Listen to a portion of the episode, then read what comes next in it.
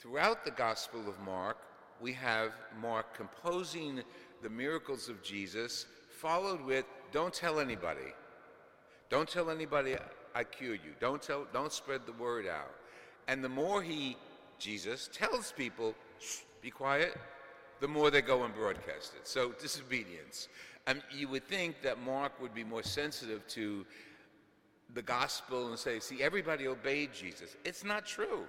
Not everybody obeyed Jesus. This guy was just healed.